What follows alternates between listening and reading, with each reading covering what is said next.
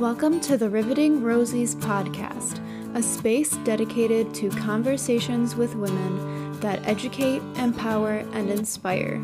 I'm your host, Francesca, and I'm so excited to be here with you and share the stories of some badass women.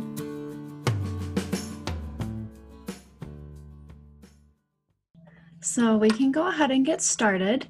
Um, thank you again for agreeing to come on here. I'm super excited to get started and kind of like get to know you um, and hear everything that you have to say. So I'm going to start by letting you um, just briefly introduce yourself and talk a little bit about the kind of work that you do. Yeah, absolutely. And thank you for having me today. Yeah. Um, I'm honored to be on here. But for me, my background, I never really thought I would end up in coaching. Um, quite honestly, I've always coached when I was younger. I did like coaching for cheerleading and gymnastics. Um, but I had a huge passion for helping people. That's always been something that's resonated with me since I was very little. Kind of like the ple- people pleaser, caretaker, just wanting everyone to be happy around me, kind of the peacemaker. Maybe it's the middle child. Yeah. um, but I actually started out, I didn't know I was going to go into the field of psychology, but that's kind of where I fell into.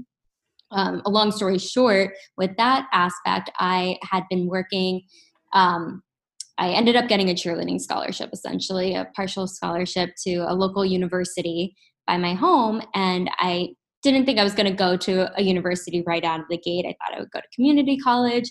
And so I ended up getting the opportunity to cheer at the university. So I went there and I just said, you know, I'll go for a year, get cheerleading out of my system, and then I'll transfer to a different school because I was very interested in architecture, actually. Mm-hmm. So I ended up falling in love with the field of psychology, just the human mind and how everything always ties back to our thoughts and our behaviors. And that's what creates our actions we take. And that's something that really resonated with me on like a core level. And so through my bachelor's degree, I ended up getting to graduate a year early. And I moved from Florida to California to do my master's and my doctorate in psychology.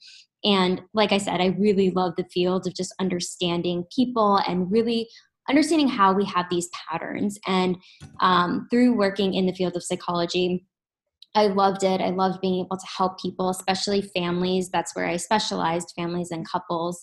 And just seeing that dynamic unfold and being able to kind of be that objective, non-biased person in the room has mm-hmm. really helped me just individually and internally and externally. And so I got to the point where I got really burnt out. And once I got burnt out, I knew there was more to life. Like I just felt that I was not living up to my potential in a way. I wanted to be able to impact more people's lives and really help the masses.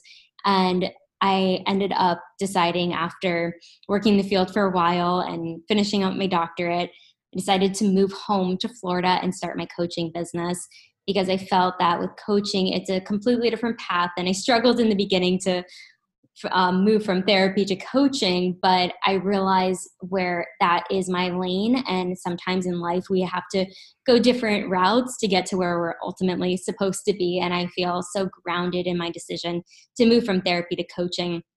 And like I said, I'm a huge advocate for therapy still.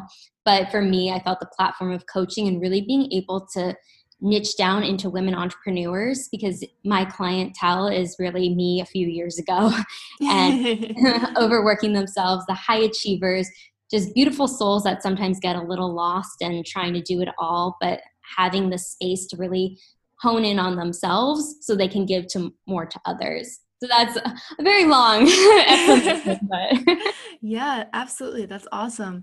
So you mentioned that, you know, like the transition from therapy to coaching um, was a little difficult. So can you talk about what that experience was like and, um, you know, how you went about navigating the need to market yourself as a coach um, and find clients to work with and that sort of thing? Yeah, they, that's a great question. And for me, I really struggled in the beginning because I wasn't sure if I was ready to fully give up being a therapist because like I said, I did love it. It was just really a high stress job and the location I worked to. I loved all my clients and every single one of them brought something so beautiful to the room. Um, but with transitioning, a lot of times there's kind of like a sometimes therapists aren't really fans of coaches and vice versa. And that was my experience. I learned differently as I've been in the field longer with coaching um, and therapy as well. But for me, that transition was, as a therapist, we're taught in school that we really don't promote ourselves. We, like, on any social media platform, everything's very reserved in that way. We like promote on Psychology Today, which is a great resource for therapy. Um, but I had grown up learning in school that you don't promote yourself. It's very like confidential, confidential. You don't really put yourself out there. You don't really talk about yourself um, unless it's relevant to the client and it's a story that it's going to help them see a different perspective, but it's mm-hmm. very confined. And so from going from not really putting myself out there to the complete different extreme was very challenging, because I had this internal conflict for, I would say, the first two years of my coaching business. I've been doing it about two and a half, three years now. Um, but I've learned so much too, and how beautiful both, like, I know a lot of therapists now that are coaches as well, and seeing them blended together has been a beautiful journey to watch, to unfold. And I had this preconceived notion in a way previously when I started to what I have now today. So it's, it was great to see that evolution. But I think for me in the beginning, it was just so hard based off of like the principles I was given in the beginning, and now being able to really flourish and understand the more you put yourself out there when it's relevant to what's going to be helpful and the greater good, it's a great opportunity for both fields. But it, it was very challenging. And that's where I think the beginning for me was as well. Yeah, absolutely. I know it can be so, you know, like difficult to become comfortable with putting yourself out there, especially on such a big platform where literally anyone can see you. yeah, yeah, exactly. Definitely.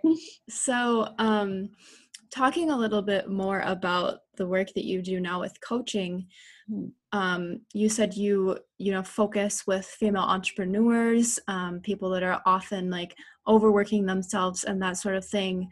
So w- what kind of approach do you have to coaching? What are the typical things that you w- would work with someone on? And what does a typical coaching session look like?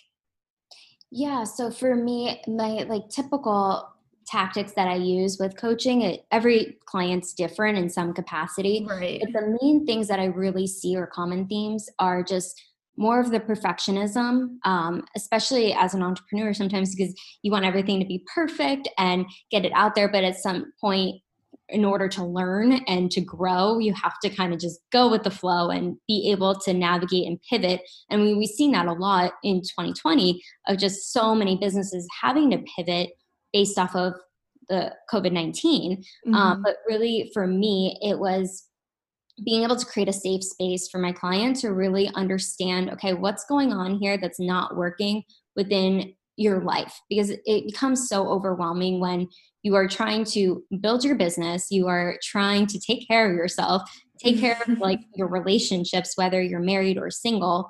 Um, I have a flux of uh, women that are married or single as well. So it's not niched on that end. But I think just even as a single individual, you are your friends, your family.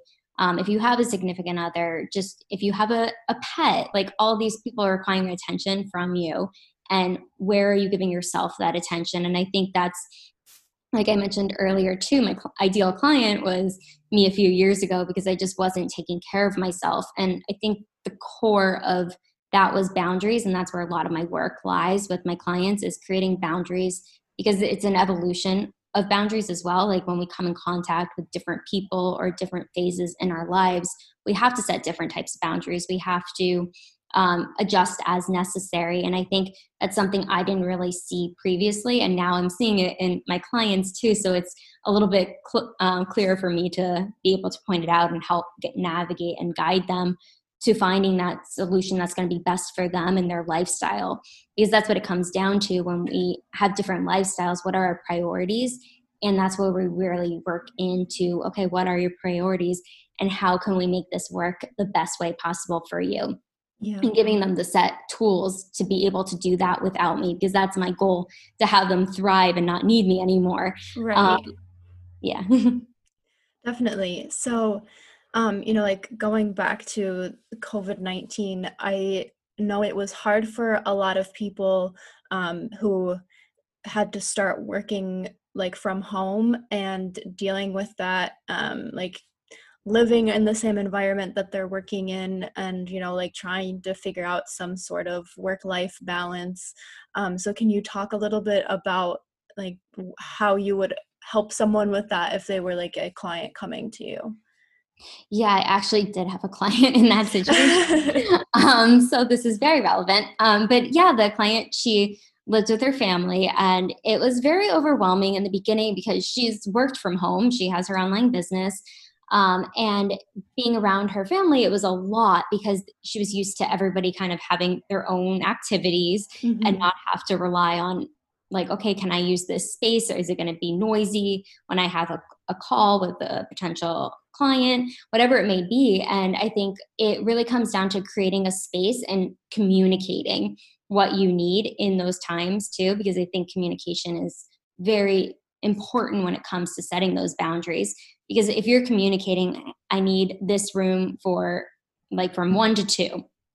Okay, so then they know, okay, this is blocked off for so-and-so. um, I'm not going to mention my client's name, but like being able to understand, okay, I need this space for this time, and setting those clear boundaries was really a key for her success. And she's been able to really thrive the last month or so because she was able to implement those boundaries in the working space, because it is overwhelming too. But I think when we communicate, okay, I need downtime for like the next twenty minutes and like removing yourself from that space. I think it's a little harder if you have confined spaces, um, not as much room to like kind of negotiate the space, mm-hmm. but depending on where you live, is there a place like a park close by that's safe to work out of, or is there um, a different area in the house? But I think it was really coming down to understanding everybody's needs and how to navigate that, because it can be really challenging. Yeah, absolutely. And I think like setting boundaries um, is like definitely something that like I personally struggle with. And I know that it's something that a lot of people struggle with um, in like, you know, setting boundaries is important in every aspect of your life. So that can definitely play a huge role. So how, um, w- what would you say is like the best way to not only set boundaries for yourself when it comes to like work and all of that, but also like start to implement um, some things that uh, like help with self-care and, you know, like other things that aren't working, you know, like how do you go about adding those into your schedule, or like what would you suggest for someone who needs to kind of like take a step back and slow down a little bit? Yeah, I think it's writing down too. Like I talk about this a lot, but like when it comes to boundaries, it, it varies. But I think the main thing is being able to say no or asking for what you need. Those are like the two key with boundaries, and like being able to set them. Implementing is another layer to that. But when we start to say no to things, like we have to understand somebody's not going to always be happy with us when we say no to them. Mm-hmm. Um, But it's really saying no to them so you can say yes to yourself. And like, that's a firm thing I say with everybody all the time, because I, like you and like a lot of other listeners, I struggled with boundaries, and probably more so. So I think that's why I'm able to really see it clearly now. Um, but understanding that boundaries are what protect your energy and your time and your space. And when we can implement them, it goes back to your tone, how you're saying it, what you're saying, Um, and that respect, the mutual respect, depending on who you're speaking with too. It's just really creating that space of understanding, okay, no means no. Um, mm-hmm. And it's not intentionally to be rude or mean. It's really just so everybody can be on the same page and have that clear understanding of where you're at. Um, so, and another thing with boundaries too, it's letting other people take care of themselves. You don't have to do everything for everybody. I think that comes into play a lot with like a caretaker, givers, just and people pleasing. Like those are the top three things I see a lot, because it's everybody has a good heart and everybody wants to do everything for everyone. But sometimes you have to take that step back and see, like, I think a good telling point is, how do you feel? Like, are you exhausted every day? Do you feel drained? Like, tell how you feel like when you get off the phone with somebody or talk, having a conversation with somebody. That could be really telling too. Are you energized and like, wow, that was just such a great conversation, or you feel exhausted and you're ready for a nap? I think that could be really telling too when you are setting boundaries or who you're interacting with, your circle. Yeah, definitely. I know like, um, yeah, paying attention to how you feel is, I think, something that a lot of, like you were saying, like people pleasers and anyone who kind of like fills that sort of role, it's something that they don't usually think about. Mm-hmm. Um, you know, like you don't focus on yourself for the most part. So yeah. like trying to, you know, like be a little bit more introspective and ask yourself, like, what are you feeling? What do you need? Um, I think that can be really challenging for a lot of people. Yeah. And to your point too, like to understand, um, this is a little tip that might be helpful, like what you need, like thinking to what makes you happy, like what fills your cup. Is it just being able to have five minutes in the morning to have like a cup of coffee or tea? Is it being able to get out in nature? That's like a big one for me. So I talk about that, but mm-hmm. maybe it's like being able to just have quiet for five minutes or being able to read a book, um, things that are really fulfilling you, or talking to a friend that always lights you up. But understanding too of like writing it down, I think could be really like the visual aspect, because I know everybody's a different learner when it comes to like what makes sense for them. But I think sometimes when you can see it visually, it's easier to be like, okay, this is a non-negotiable, and incorporating that into your schedule as yeah, well. Absolutely.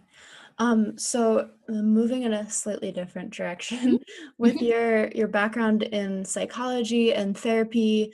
Um, and I know like, especially with everything going on with COVID, I think a lot of people have been struggling with mental health, um, whether it was something that they were already dealing with before that's maybe gotten worse with the situation, or something that they hadn't really struggled with before that might have come up because of, um, you know, like having to isolate from people or being stuck inside all the time and that sort of thing.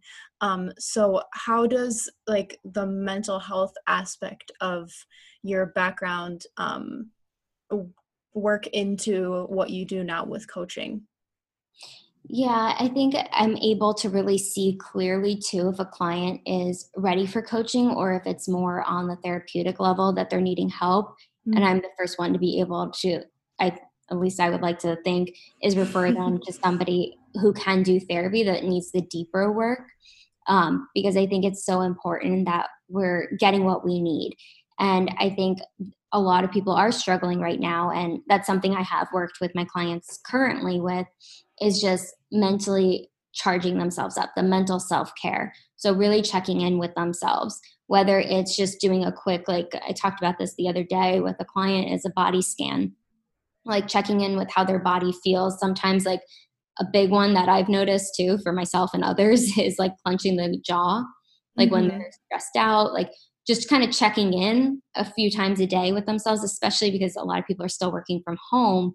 And if you're home all day, like you might be sitting on the couch or sitting on a chair um, or in bed, wherever like your space is, but just really tuning into your feelings. Um, another one is just kind of keeping a gratitude journal, like what you're grateful for, making it very simple. It doesn't have to be extravagant things, but I'm thankful that I have clean water, or I was able to take a shower today, like keeping it the basic necessities of that. Sometimes we like forget our privileges or just like really mm-hmm. amazing things that we do have access to. But I think it starts the small part of really just checking in with themselves. And that's how like I've been doing it with my clients, because the me, I mean, I start in my program and just my coaching in general, it's about balance, and then it moves into self-love and boundaries. But part of the self-love piece is really like empowering themselves and checking in with their self-care, their self-empowerment, how they're feeling about themselves. Because I think if you're not checking in with yourself, it affects us on so many different levels that we're not even fully aware of.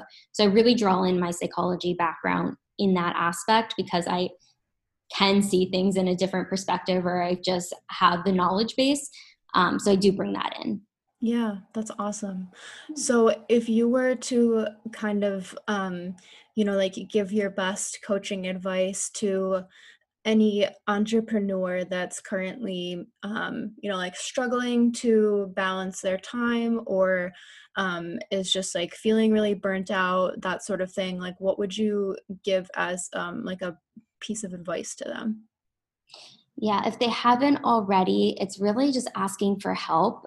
We can do a lot, and sometimes we're so much of an overachiever, but it's really leaning on those people that can help you, whether it's maybe it is therapy, maybe it is coaching. But as a coach, I think the main thing is being able to really check in with yourself every day, but also saying, make sure that you're saying no to the things that are not important right now and focusing on the things that are, because that's where I think our energy levels too, just, and I'm like a big firmer um, believer of the universe and just like energetically, because I feel mm-hmm. like that shifts how we show up in the world too.